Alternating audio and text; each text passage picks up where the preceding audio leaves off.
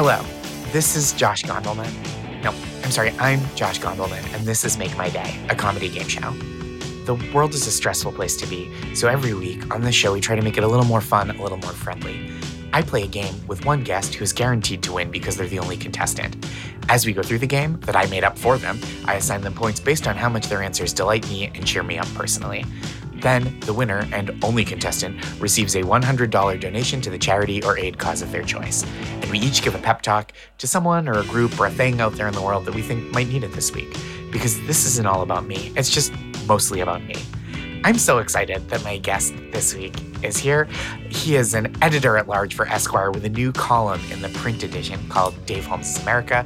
He is the author of the wonderful essay collection Party of One, as well as the host of the podcast Troubled Waters and the new podcast Waiting for Impact. I've already tipped who it is. Welcome to the show, Dave Holmes. Hello. How are you? I'm good. It's so nice to see you. It is so good to see you. Always.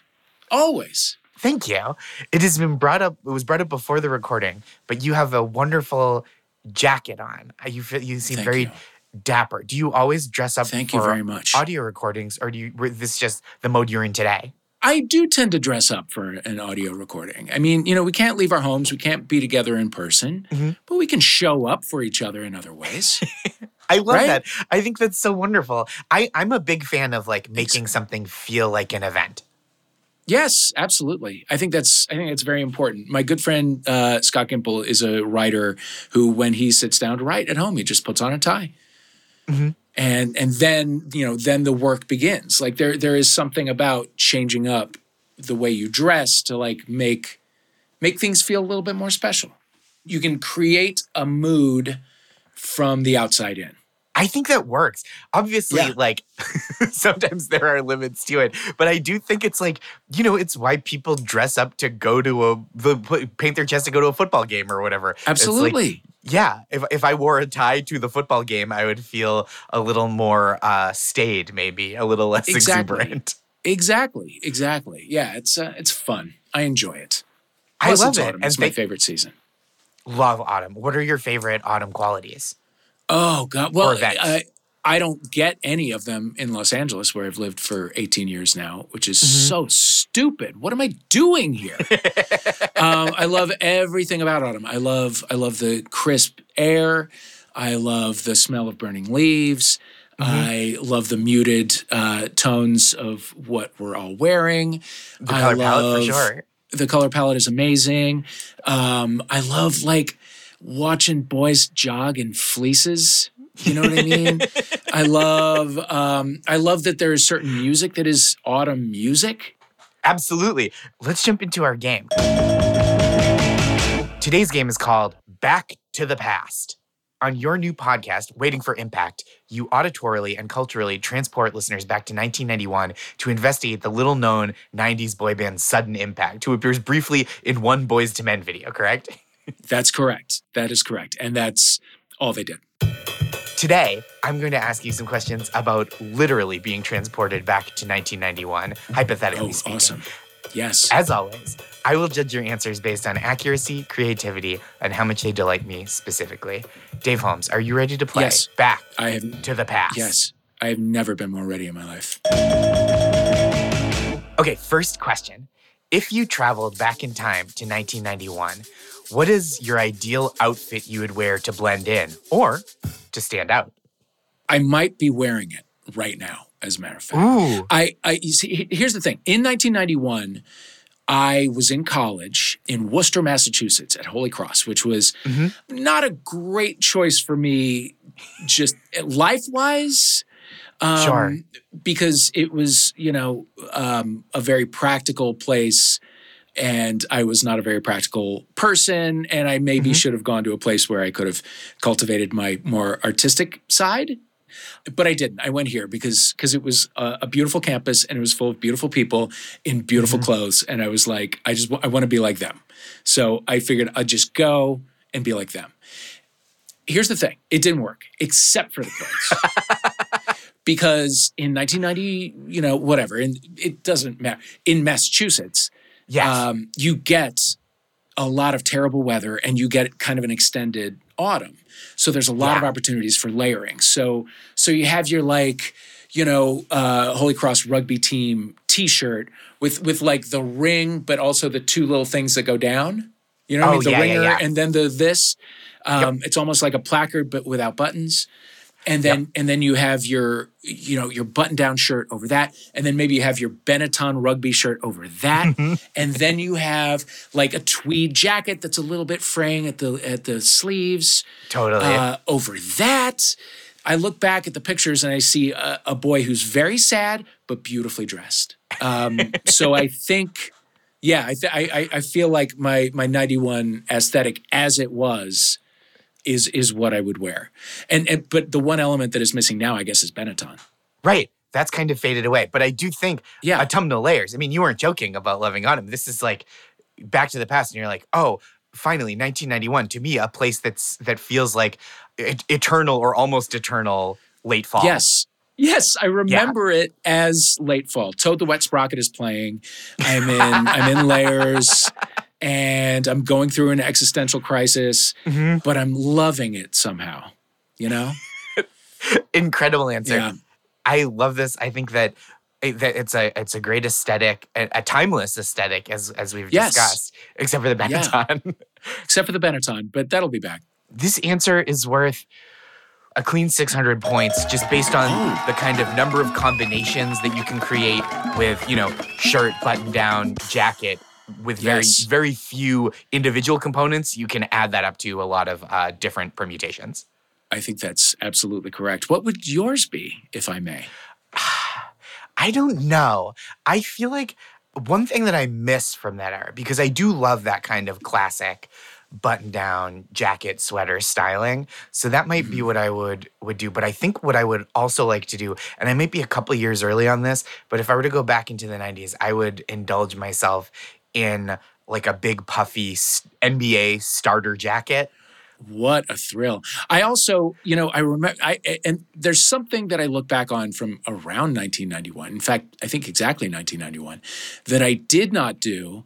And it was probably wise that I didn't do it, but the baseball cap with the X on it. Oh sure I remember like thinking, like like like hand hovering over it at a store, and then Yeah. think, and we didn't really have this word at the time, but then thinking like this might be appropriation and it might not be cool. Mm, i'm not spike lee i'm not denzel maybe this is not for me It was a feeling. It was it was a a, a, a feeling you could not verbalize. Um, Mhm. Also, a piece of 1991 that I have brought to the future, which is the present. Um, the production team of Waiting for Impact gave me a wrap gift, which is a New Kids on the Block Hangin' Tough tour jacket. that rules It rules so hard. It's like it's it's like a Letterman's jacket, kind of Mhm. But it's fully, you know, it's got the logo on the front, huge New Kids on the Block logo on the back, uh, studded with buttons of the various uh, band members. Yep. And and it has a sales slip in the pocket from. uh, I guess they got it off of eBay or something, but the original owner's sales slip is in the pocket, and it is literally from 1991, and it's an extra large because we wore everything super huge back then, and I have been wearing it everywhere I go. Um, That's because it awesome. is such it is such a, a legitimate piece of nostalgia. That is so great. Featuring the name of Donnie Wahlberg, the superior Wahlberg. That is the canonical opinion of this podcast. Yeah, I think I think that's probably true. History has probably borne true. that out. Yes, I think you may you may be right. So cool. Excellent. That's 600 points. Let's go to the next question.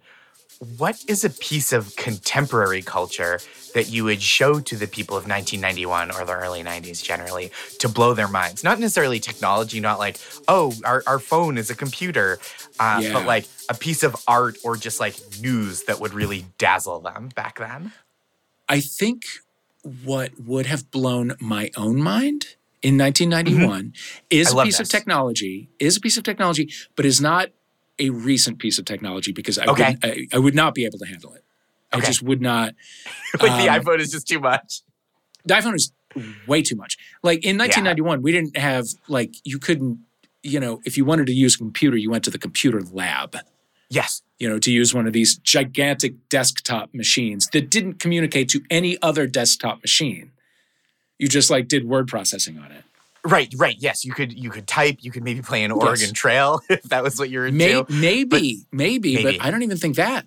I remember in that era watching Star Trek The Next Generation and seeing their Yeah. the tricorders, right, that they would take on away missions. And it would be like, oh, here's what the climate here is like, here's what the the, the temperature is, here's what the atmospheric composition, et cetera. They would get kind of basic readouts. And everyone's phone now, that was, I think, in the like 24th or 25th century is when that was supposed to take place. Everyone's cell phone is so much more advanced than that, Is- which was to be the most exciting literally that and technology in the nothing more. galaxy. Yeah. Totally. That is like the jitterbug version Absolutely, yeah. right it's now. like you they know? were flying through through through space with right what you get for a grandparent who's like, well, we don't want to Yes. call in everybody's number. exactly, exactly. Oh, too many apps will terrify them. Get them this. yeah. Uh, oh, that's yeah, so smart. right. That's exactly it. So, but the the piece of equipment, uh, the piece of technology that would have blown my 1991 mind came Yes. along in around 1999, and was the Sony mini disc player.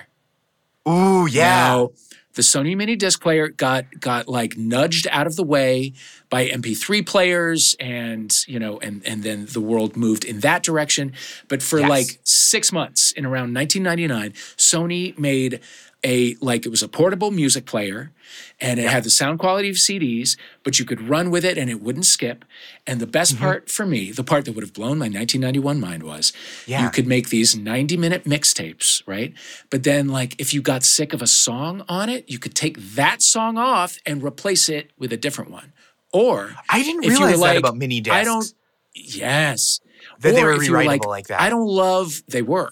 You could change the order. Like if if a, if an order of songs was not pleasing to you anymore, and you were like, no, I'm going to flip flop Jesus Jones and you know uh, Tara Kemp, you Mm-hmm. could do that. Uh, and that like I got that piece of equipment as a gift in 1999, and I was like, this is the great. I, there's I don't understand how technology could evolve any further. This is everything that I've ever wanted. It would it would have blown me in half. it is a perfect jump because I think your brain would have been ready to understand what that was. Like by 1991, Yes. there were CDs.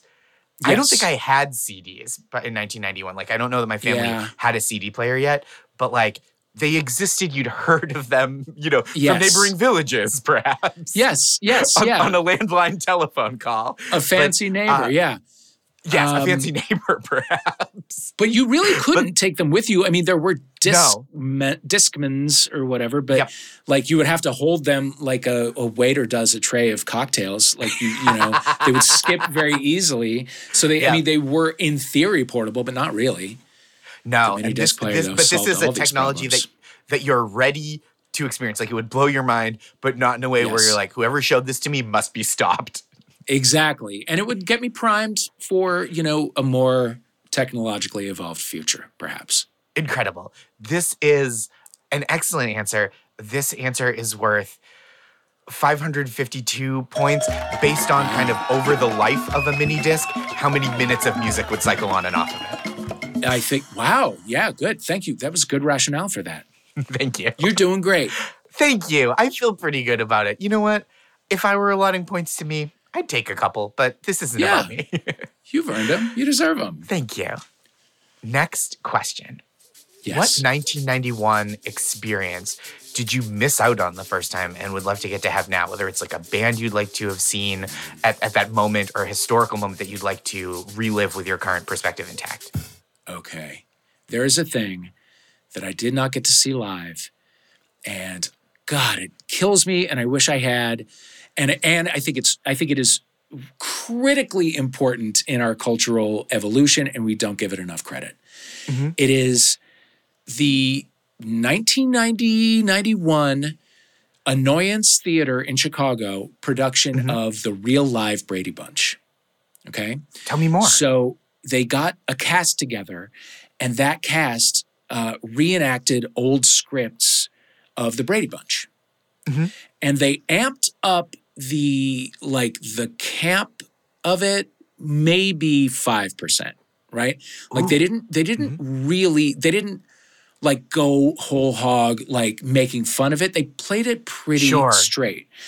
But up until that time, we didn't like the idea of knowing every word of a Brady Bunch episode was not a thing. That was not a, a thing that was pri- That was not a quality in a human being that was prized. Right. That was weird. Still, you know what I mean? Right, We hadn't gotten to the point like fandom culture had not really begun yet.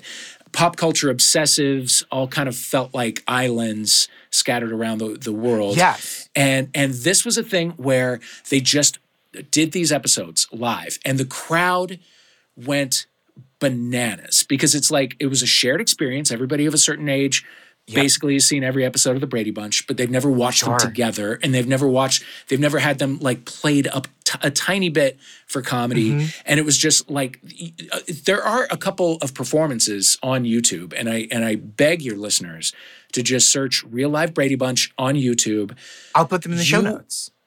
b- please do. You will see and hear an audience lose its collective mind, and and, and like discover something new and like a, um, a, a, a new like a new thing to be excited about. Like on paper, let's go watch a bunch of people do an episode of the Brady Bunch doesn't sound that exciting. But the way that it is done is beautiful. It's it's Jane Lynch as Carol Brady. It's Andy Wow. Richter as Mike Brady. It's um, the the iconic performance of Melanie Hutsell as Jan Brady. It's just it's like superstars, and it's Well, I, I wish that I had been there to to watch my people become Yes. my people. You oh, know, what a great way to put that. Because right, that is you you get to watch this formative thing that you've heard about, this galvanizing thing that like if it happened now, it would it would have a different cultural resonance, no matter what show it Yeah. was, right? Brady Yeah, Bunch, even if it was a show, even if it was a oh yeah, they're doing Seinfeld episodes, it still wouldn't be like it was for people to kind of first time. word of mouth or like alt press listing hear about this. Yeah. And then to see these people who are like truly iconic household names now. Mm-hmm. Mm-hmm. And you get that There is you get that before they were famous hipster cred. Of course you do. Of course you do. And it's and it's like it's kitschy in a in a very Mm-hmm. early '90s way that felt very new. Uh, the the one um, that I think has the most views on YouTube is is one literally from the Annoyance Theater, like its original home.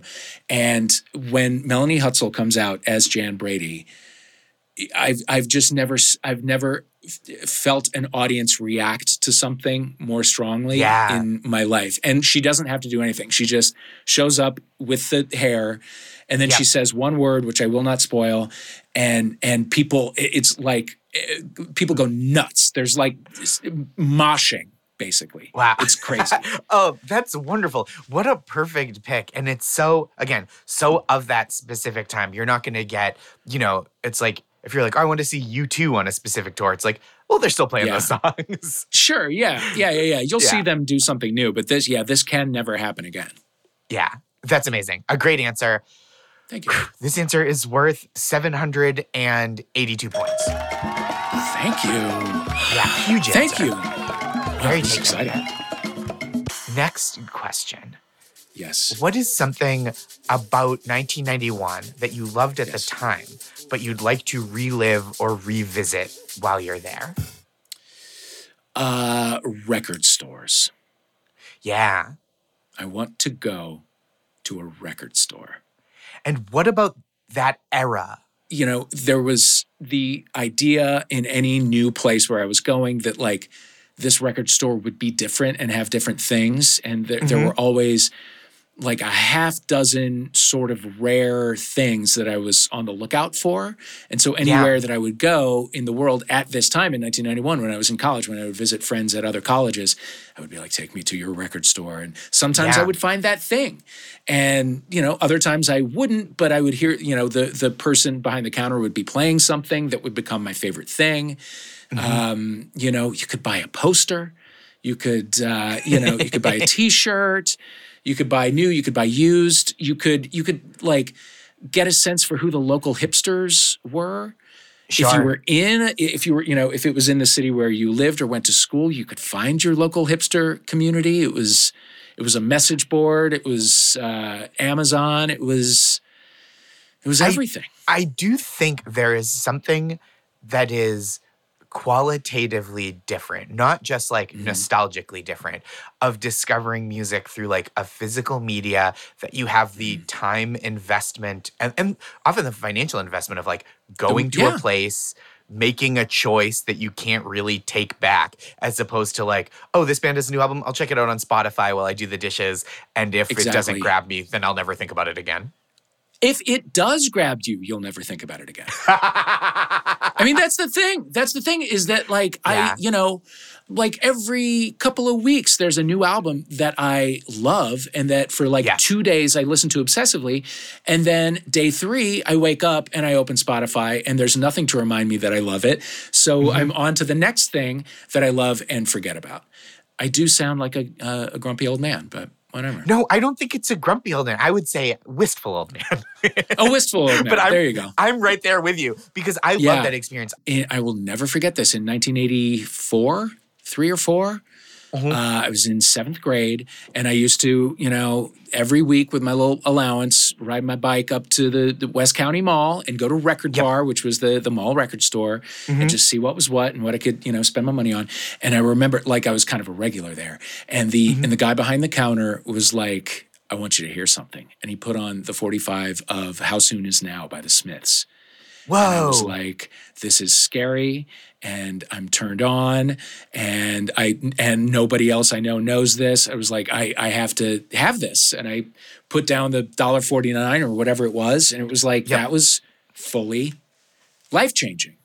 that is real and and and wonderful and not to be overstated. I remember this was not my particular version, but I witnessed it when I uh when I, maybe middle school. We went into the strawberries or coconuts that we could walk to from middle school, and Uh-huh. my friend was buying the album by German metal group Rammstein because the Oh, yeah. single was was on I think it was we probably heard it on MTV, saw it on MTV, Sure. saw the video, Du heard the single on the local Du hast, of course. And uh this guy Abe who worked at the record store was like, "You psyched for Rammstein?" And my friend was like, "I am psyched." He's like, "Yeah, man, this Yeah. rocks. You should be psyched." And like I just remember him like when you would buy something that he thought was cool, he'd be like, "You psyched for the Hello Nasty by the Beastie Boys?" And he'd be like, "I'm like, I'd be like, I am, yeah." And I just yeah, think about that are. as like, I am, I'm Ah. psyched. And nobody now, if I just am on Apple Music or whatever, nobody asks me if I'm psyched. Nobody cares whether you're psyched or not. You know, There should be there should be a, a pop up that's like, "Are you psyched for?" Are you uh, psyched? yes or no? Yeah, are, are you psyched for um, Doja Cat's new album or whatever it is? Yeah. Oh man. I listen. Yeah, they should build that into the technology. I think they should. You psyched? Bring it in. Do you cite? Incredible answer. This this answer is is close to my heart. This answer is worth 578 points based on how many CDs, singles, records you would consider buying before settling on the one that you buy. Oh man, what a eh, what a world! From my very first album, I remember being like, you know, I have this ten dollars. There are 2 Mhm. finalists. Like, not only what do I want, but like, who am I? Next question. Final Yes. question.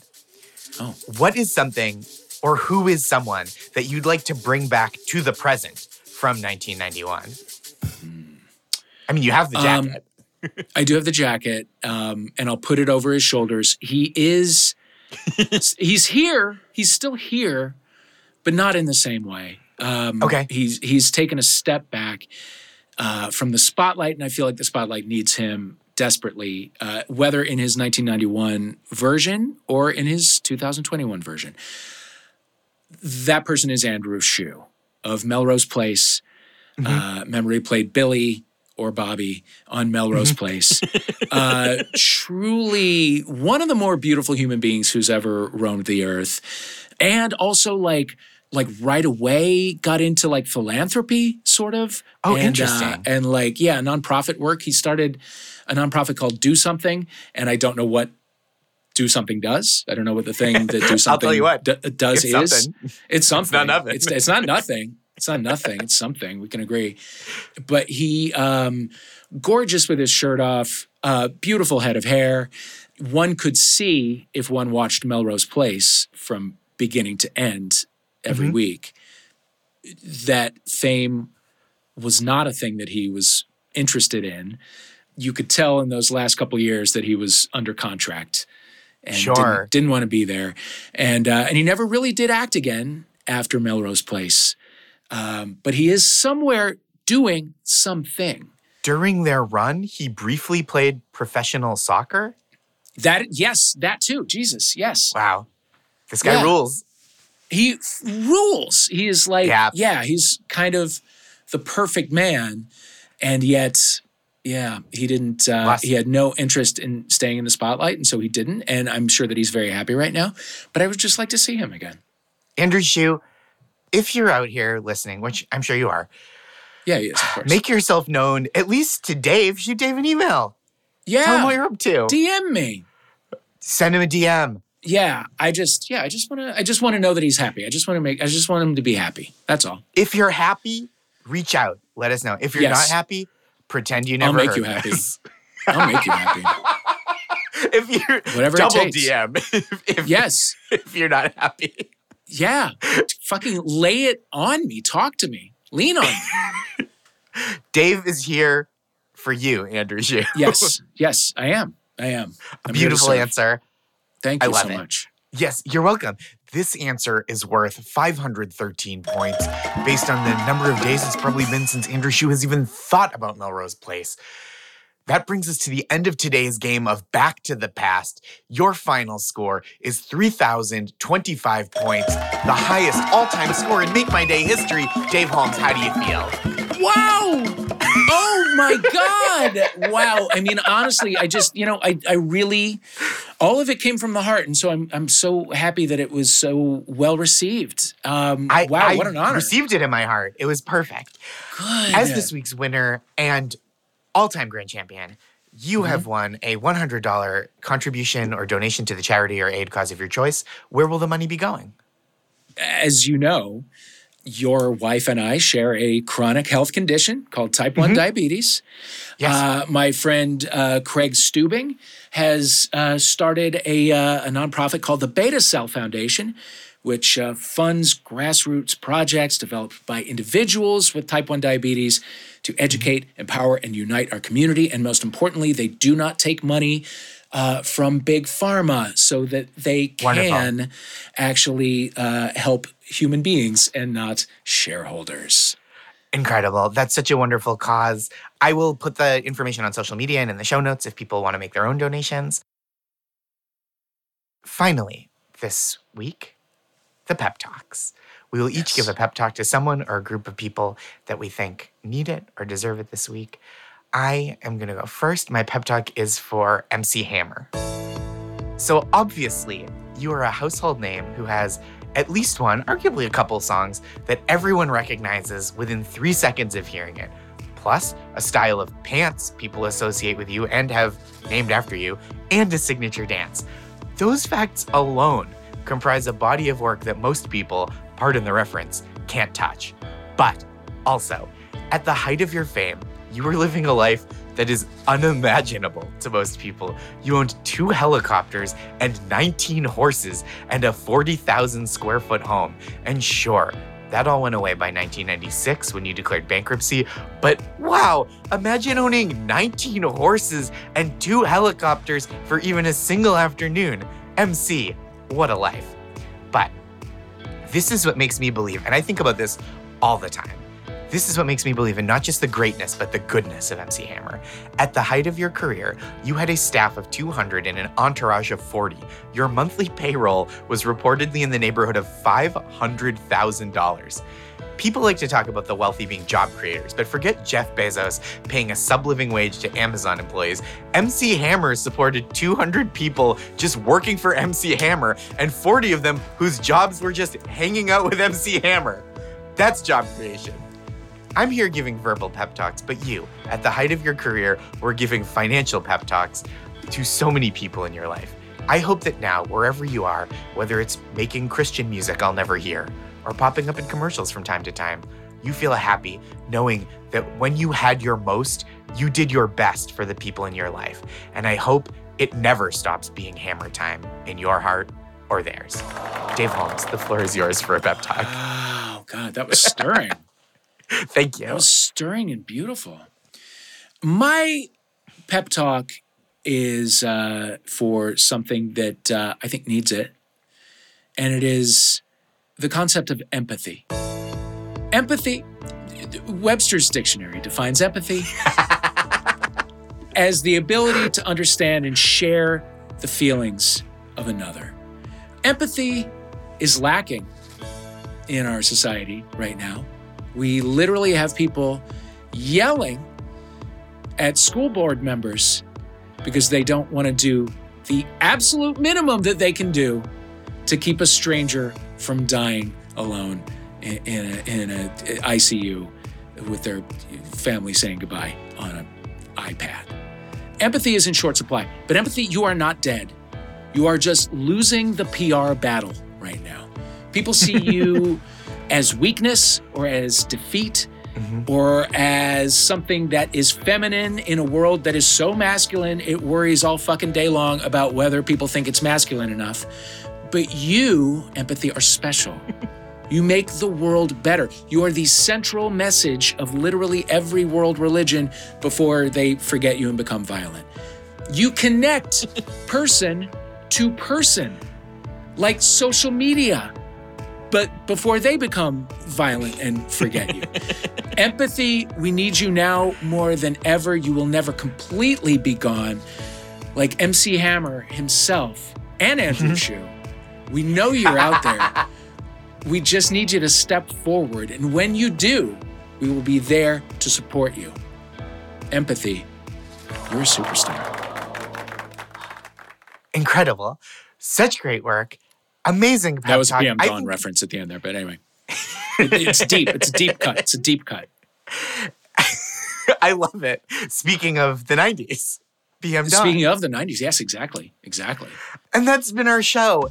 I'm your Ah. host, Josh Gondelman. This was Make My Day. Thank you to this week's champion, Dave Holmes. Dave, where can people find you and your work? I am uh, on Twitter and Instagram at Dave Holmes, and I am not shy about uh, plugging my stuff there. And I'm also on uh, Esquire.com a lot. Amazing. Read Dave's stuff. It's so good. The book is great. Thank you. If you listening want to contribute to Dave's charity of choice, I'm going to make all that information available in the show notes. If you have your own answers to today's game of Back to the Past, tweet them at me at Josh Gondelman or at Make My Day Pod. Thank you so much for listening. And that's the show. Make My Day is a Radio Point production produced by Houston Snyder and Naomi Steinberg, recorded and edited by Kat Iosa, executive produced by Alex Bach, Rich Corson, and Daniel Powell. If you like the show, please rate and review it as highly as your conscience allows. A five star review really helps. We'll be back next week. Until then, have several nice days.